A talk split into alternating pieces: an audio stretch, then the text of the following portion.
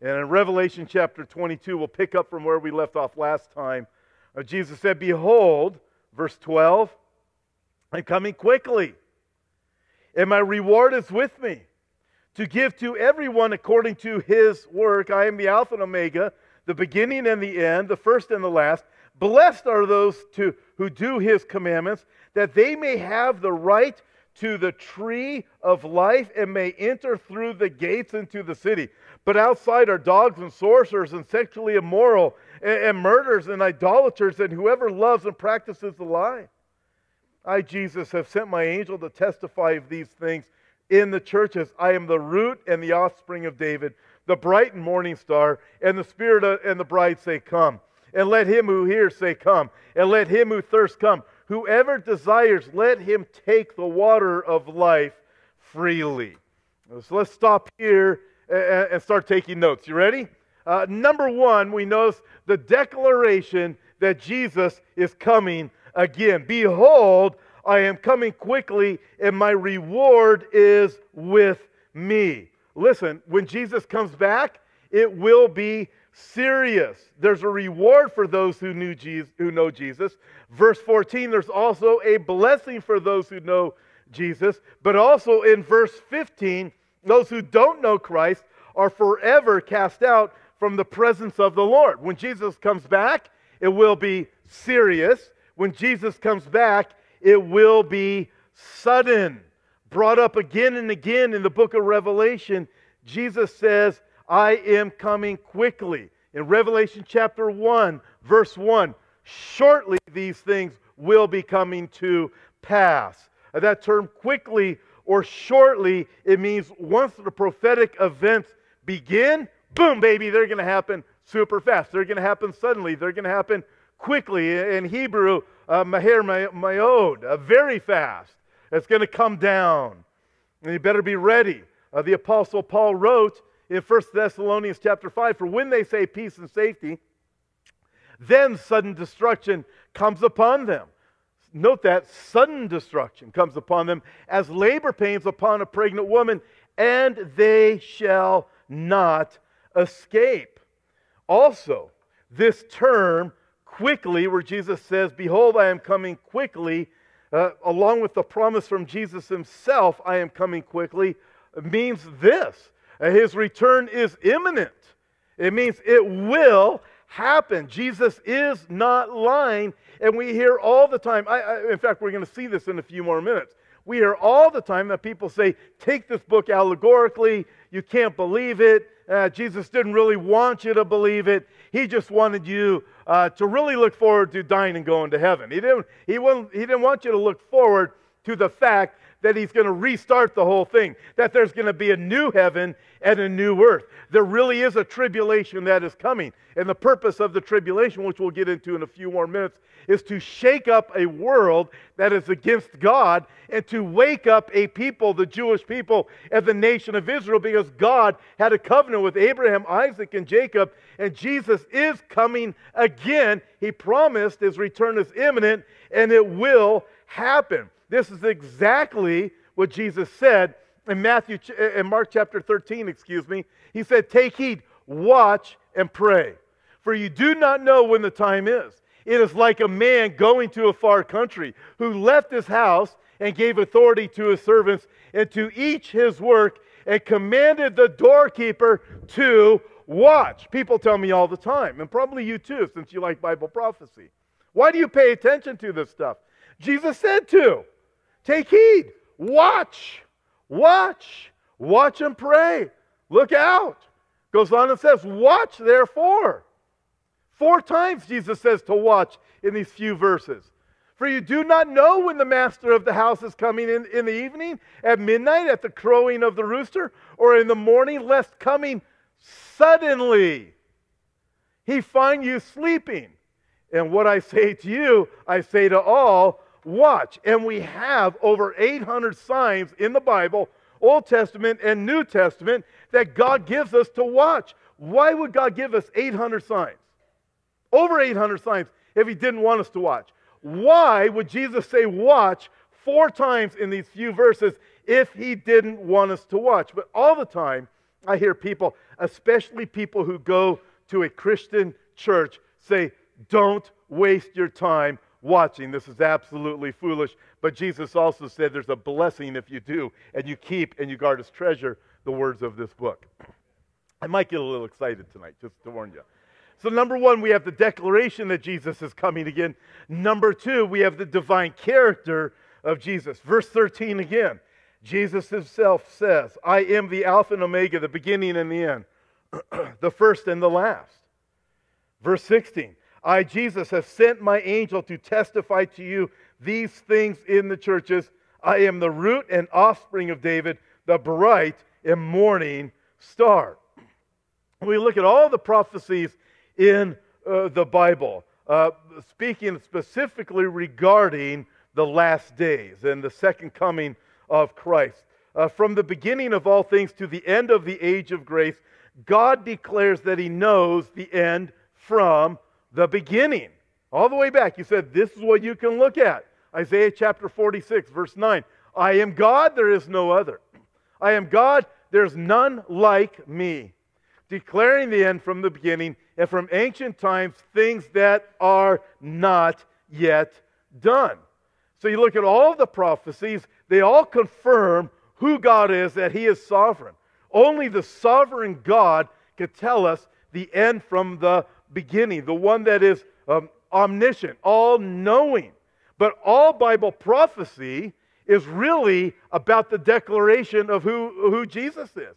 In fact, the book of Revelation, Revelation chapter 1, is the revelation, the revealing of Jesus. Even Bible prophecy declares the glory of God and the divinity of Jesus, and that Jesus is the God of Son. He is the Messiah. Revelation chapter 19, verse 10 even tells us the testimony of Jesus is the spirit of prophecy. And here in verse 13, he says of himself, I am the Alpha, I am the Omega, I am the beginning, I am the end, uh, I am the first, I am the last. This statement from Jesus is his personal statement of his deity. And there's all kinds of cults that deny Jesus ever made a claim like this one I am the first, I am the last. I'm the Alpha, Omega. I'm the beginning and the end. But they haven't read the Bible, or they haven't read these parts of the Bible, or it comes to these parts of the Bible and say it doesn't mean that. Uh, we don't know where those words came from. You ask somebody that's part of a cult, and, and you say, if they know the, the, Old Testament, for example, you say, Who is the Alpha, Omega, the beginning, and then the first and last? Oh, that's God. You say, well, you know, Jesus said this about himself right here in Revelation. Oh, you, you can't believe that part. And that's how it goes. Jesus says it of himself I am the Alpha and Omega. There is no greater name in all the heavens or the earth. He's the King of kings and He's the Lord of lords. And also, He says of Himself, excuse me, man, I'm getting way too excited. and I'm losing my voice. in verse 16, I am the root and the offspring of David. What is this? This is a messianic title, a title that would be true only of the Messiah, written by Isaiah, uh, Isaiah the prophet, some 700 years before Jesus was even born. Uh, in fact, Isaiah wrote this Isaiah 11 A shoot will come up from the stump of Jesse, from his roots, a branch that will bear fruit. Who is Jesse? Jesse, you know the Old Testament, you know who he was? David's father.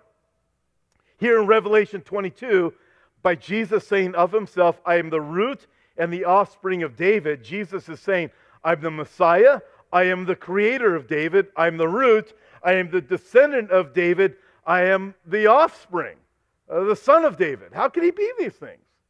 How can he be both? He says he is. Only if he's God the Son. In fact, I am God the Son. He's the creator, He's the root. I am the Son of God, he says. I am the Son of David. I am the Son of Man. This is a statement of divinity. And note the blessings of receiving Christ, but the, the consequences of rejecting him. Again, verse, verse 12 I'm coming quickly. My reward is with me to give everyone according to his work. Verse 14 Blessed are those who do his commandments.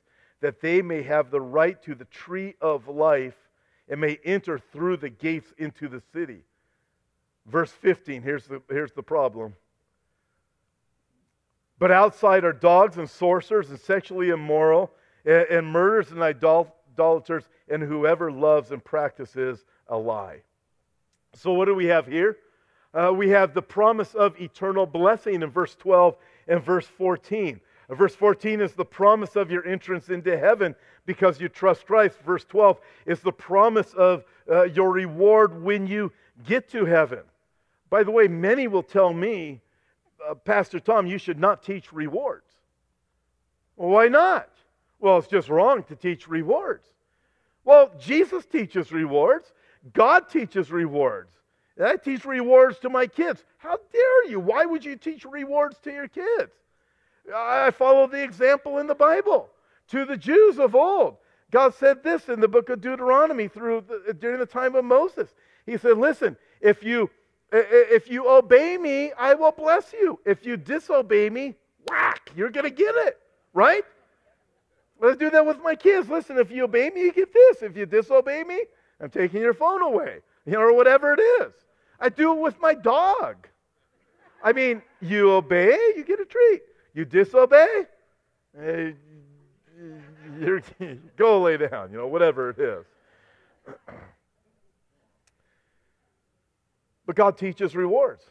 In 2 John, verse 8, the Apostle John uh, warned about making sure that the believer doesn't lose their reward.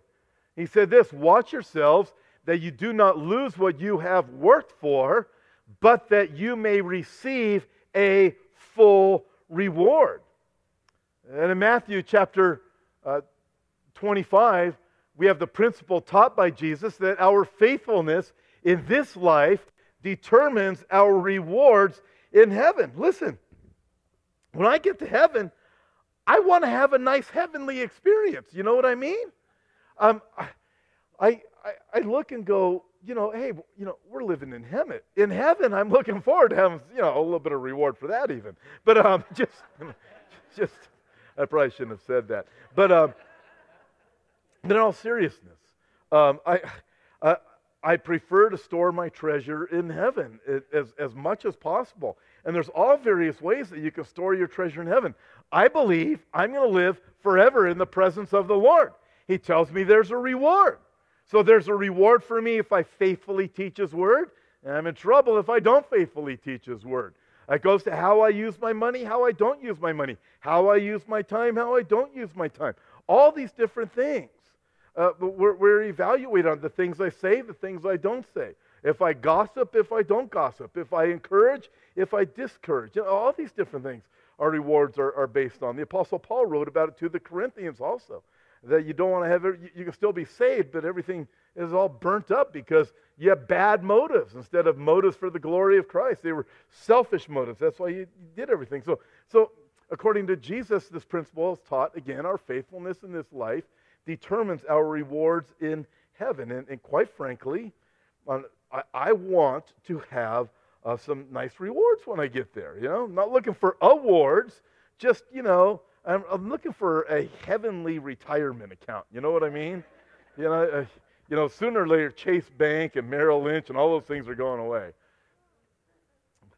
Uh, so we have the promise of eternal blessing. We also have the pronouncement of eternal suffering. Look at this again, verse 15. But outside are dogs and sorcerers and sexually immoral and murderers and idolaters and whoever loves and practices a lie. Wow. So is this speaking of real dogs? Your little fluffy German Shepherd, your little, your little puppy. Oh, I don't think so because Disney had a movie called All Dogs Go to Heaven. So I'm sure that's true, right? Listen, I better have a disclaimer here because somebody's going to say I'm a heretic. It's just a joke, just a joke. But what are the dogs that are spoken of here? The dogs spoken of here are the morally impure, the immoral. And where it says they are outside does not mean that the unsaved are just outside the city of heaven or uh, the New Jerusalem and, and knocking on the walls, howling out there, barking to get in like my dog does. It's not that. It simply means they're not in heaven. They're in a very unpleasant place, which we talked about before, where the Bible talks about um, hell. This is indeed what the Bible teaches about anyone who does not repent and come to Christ for the forgiveness of their sins. In Matthew chapter 8, Jesus said, The sons of this world will be cast out into outer darkness where there will be weeping and gnashing of teeth. I don't know, but that sounds really awful. And according to the Bible, it's a forever thing. But because of this, verse 17, there's an invitation. Look at the invitation. And the Spirit of and the bride, they say, Come. Let him who hears say, Come. Let him who thirsts come. Whoever desires, let him take the water of life freely. This is for anybody. Whoever desires. Notice the Spirit, that's the Holy Spirit calling people, and the bride, through the bride. If you're a believer in Christ, this is a reminder to be evangelistically minded, sharing Christ with other people, saying, Come, you thirsty. You want that peace that only Christ can give. You want the forgiveness of your sins. The invitation is for anyone that will come. Are you thirsty for salvation? I remember over 30 years ago now when, when just being so miserable. I was empty on the inside and, and thirsty spiritually. I didn't understand the principle yet, but on the inside I was empty and miserable. And I finally responded to the offer of forgiveness and hope and peace in Christ. And I took him up on his offer, and God forgave me. And immediately, uh, in fact, um, the book of Ecclesiastes tells us that God has placed eternity in our hearts. There seems to be somewhere in, the heart of every person, there's an emptiness that only the eternal God can fill. And as the moment I received Christ, that spot was filled. The, that spiritual thirst was gone. I didn't know what it was before, but the moment I came to know the Lord, man, I knew it was gone, and I knew that it was a whole new world. In fact, I will tell you, I was living in Newport Beach at the time, and uh, I was a mess. Uh, I, was, I, was, I, was, up for three days. I was an absolute mess. I won't go into the details. Um, and, and, I just cried out to God that I might know Him. God, I, I can't quit the drugs. I can't quit this. I can't quit that. But I just want to know you. If you're real, uh, show yourself to me. I fell asleep that night, which was a miracle, but God came into my life. I woke up the next day, I looked outside, and I knew I was, I, I knew in my mind I was born again. I didn't know what the term meant, but I knew I felt like I've just been born. And I remember I looked outside, nothing was ever the same again. Listen, I'm not perfect, but I, am moving forward, and God has saved me, and God has forgiven me, and He will forgive anybody who comes to Him. But you might say, I don't understand all theology in the Bible. Listen, come anyway because it does not say, Whosoever understands, let him come. you might say, I'm not so sure. And I feel like uh, I'm quite right. Well, come anyways because it doesn't say, Whosoever feels it, let him come. But you might say, Well, I don't know if I can live quite right. That's what I said when I got saved. I don't know if I can, I, I certainly didn't understand it. Uh, I wasn't feeling it. Uh, and I certainly didn't think I could live it. That, that was for sure. But come anyway, because it doesn't say whosoever can, let him come. Uh, but I don't know if I'm worthy. Well, you're not worthy. so come anyway. This says, whoever is worthy, look at this, it does not say whoever is worthy, let him come. None of you are worthy. Nobody is worthy. Only one who is worthy, and that is the Lord Jesus Christ. Uh, Charles Spurgeon said, Little sinners, big sinners, good sinners, bad sinners, fair sinners, supersized sinners, old sinners, young sinners, whosoever, let them come. It's number one, it's the declaration that Jesus is coming again. Number two is the divine character of Jesus. Number three, that's the final one, it's destructive warning if you add or take away the words of this book. Look at verse 18. Again, for uh, uh, our, our actually, we haven't looked at 18 yet, have we? Verse 18 For I testify to everyone who hears the words of the prophecy of this book. Look at this. If anyone adds to these things, God will add to him the plagues that are written in the book. Ouch. Verse 19 If anyone takes away from the words of this book, uh, of this prophecy, God shall take away his part from the book of life, from the holy city, and from the things which are written in this book. Ouch! You add to it, you're in trouble. You take away the words, you're in you're in trouble. Uh, when we read this, it's easy to automatically limit our minds uh, of the adding to the word and taking away uh, from the word to the cults that have written their own books. Uh, uh, they'll say, well, the Bible is good, but you need this additional book along with the Bible if you really want to know the truth. That would be adding to it. Um, adding to the Bible, uh, saying there's another revelation from God that was given in the desert or in the mountains or in the cave or by an angel or in a dream or in a vision or from their guru or from the 19th century or from the 20th century. See this all the time on TV now. There's all some new religious person paraded across some primetime TV show and uh, well, the Bible, yeah, but let me show you what you really need to know. The Bible is for simple, archaic people, and, and this is what you, you, you really need to know. Uh, it's easy to limit adding or taking from um, the book uh, to the traditional cults and uh, people in uh, the media today. Um, but uh, when you start looking at the implications to the church, it becomes devastating. And uh, you, can, you can liken it to the whole Word of God, by the way. Uh, but this is specifically to the words of this prophecy. Uh, but, but think of, uh, of the context in the whole Bible. There are people that say, um, listen, um, I know what's really meant by these words of Jesus. And they are arrogant and uh, self confident. Um, they believe they are intellectually equipped above what the word actually says, and they will simply say, Jesus. Um, the, the, or some will say this is a church movement in churches.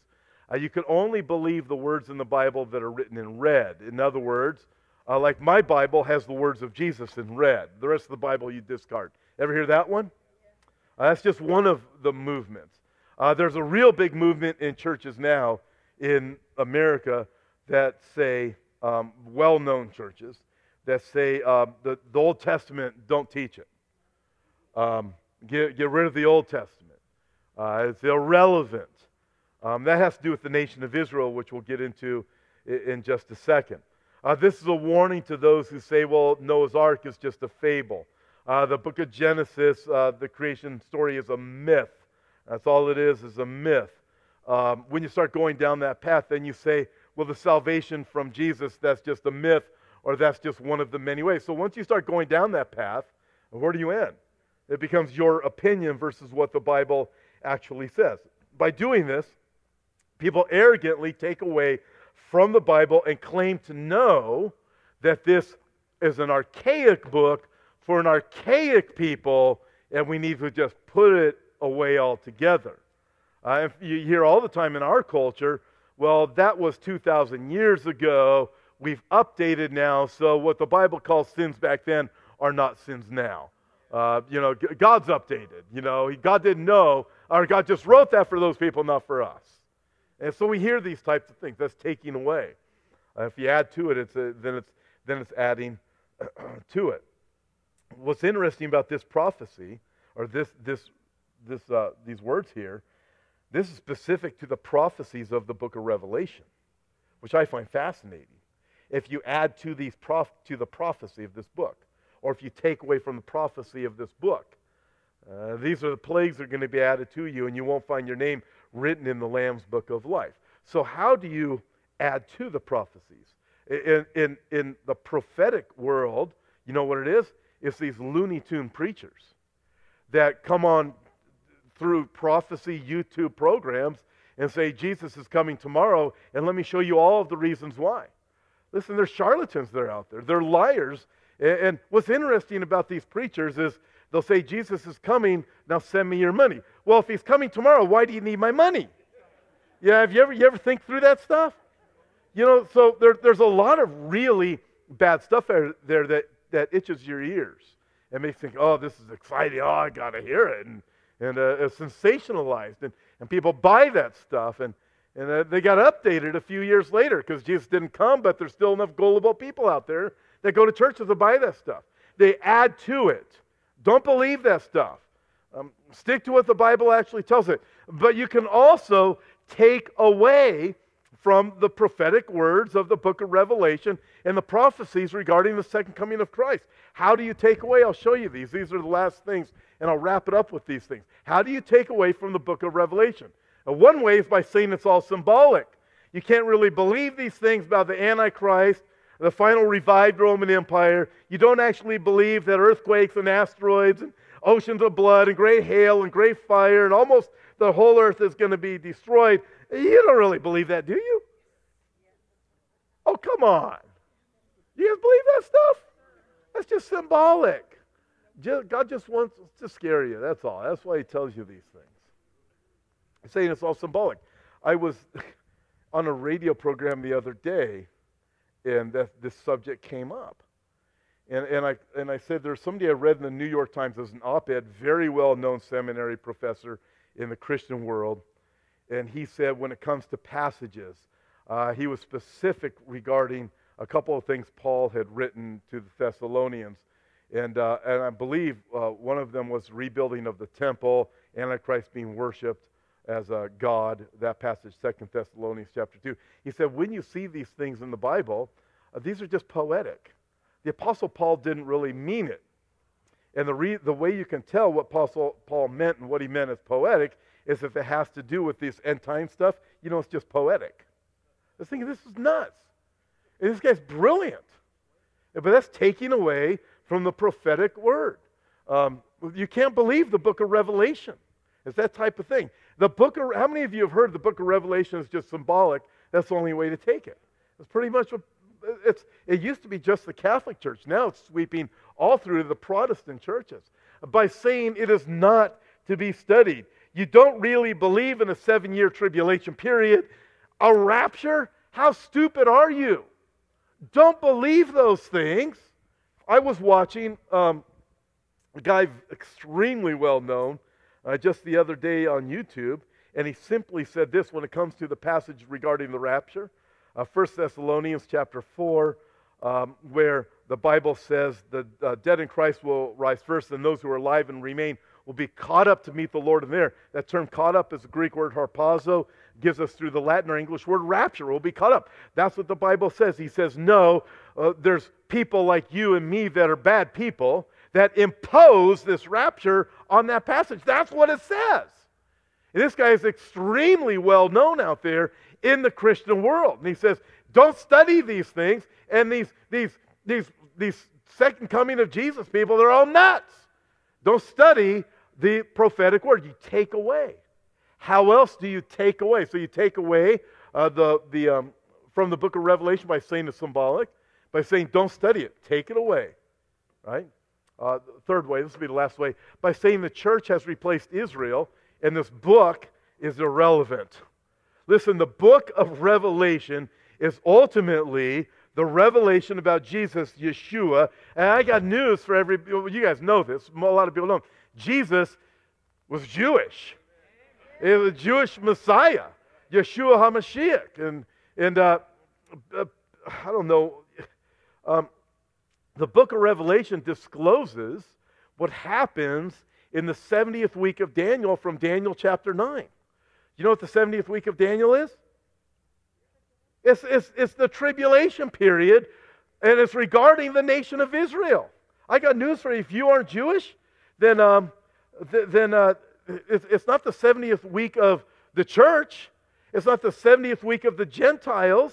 Do you know virtually every author of the, all of the books in the Bible are Jewish except for one? Did you know that? Except for Luke? You look, you go, it's a Jewish book. The Old Testament is Jewish, the New Testament is Jewish. Did you know that? That's a really hard concept for many people in churches in America now to understand that the New Testament is also a Jewish book. Uh, but in Daniel chapter 9, listen to this. The 70th week of Daniel, it's about the Jewish people and the nation of Israel, and then the rest of the world suffering judgment. 70 weeks are determined for your people and for your holy city. The angel is letting Daniel know who's your people? The Jewish people. What's the holy city? The city of Jerusalem. What for? To finish the transgression, make an end of sins, make reconciliation for iniquity, bring in everlasting righteousness, to seal a vision of prophecy, and to anoint the most holy. This is about, it's a Jewish book. Listen, the seven year tribulation period, the time of Jacob's trouble, the 70th week of Daniel, is about, uh, it's about um, shaking up the world. The world is going to go through this massive judgment because they have rejected God. And it's also about waking up a people, waking up uh, the Jewish people. Uh, let me read this to you. There it is. Got, got to remember what book it's in. It's in the New Testament, Romans chapter 11. This is what the Bible says. Oh, it says a lot of things, but let me just read this one part to you. The Apostle Paul says, Romans chapter 11, verse 25. For I do not desire, brethren, that you should be ignorant of this mystery.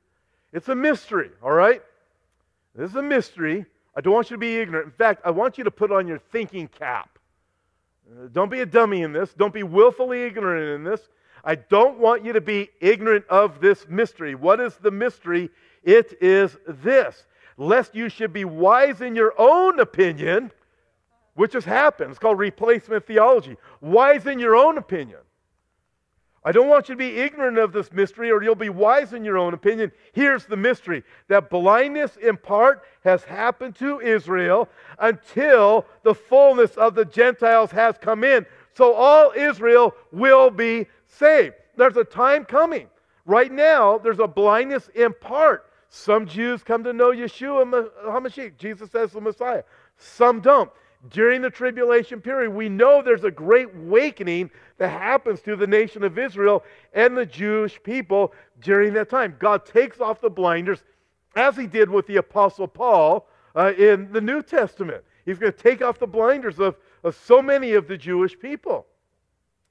It, listen, in Matthew chapter 23, Jesus said this when he's talking to the religious Pharisees. It's just before he's crucified, just a few days before. He says to them, He says, You've rejected me, and this is what's going to happen. Your house to you, your house will be made desolate. That happened. The Jews were scattered 70 AD. The temple was destroyed. The house was made desolate. And then he said this You will see me no more. In other words, you'll be blinded. You'll not be able to spiritually see me. You will see me no more until you say, Hosanna, blessed is he who comes in the name of the Lord. When he rode into Jerusalem on Palm Sunday, they did not say Hosanna. He said, You will see me. Uh, on that day, at the end, Zechariah writes about it when Zechariah chapter 12, verse 10, they will look upon him whom they have pierced. Uh, their blinders will be taken off. That's what Romans 11 is saying. Don't be ignorant of this mystery. The book of Revelation tells us what happens during the 70th week of Daniel. The 70th week of Daniel, that is the time. You realize none of this is in my notes, don't you? 70th week of Daniel is that time that the 144,000 Jewish men are saved, 12,000 from the 12 tribes of Israel, and they are preaching the gospel throughout the whole world. And there is a massive spiritual awakening that takes place. Uh, praise the Lord. Back in the book of Revelation, let's finish this up. What does this say? Uh, it says, He who testifies, verse 20, to these things says, Surely, Jesus says, I am coming quickly. Amen. Even so, come, Lord Jesus, says John.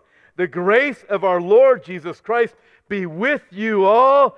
Amen. Again, Jesus says, I am coming quickly. Remember what that means?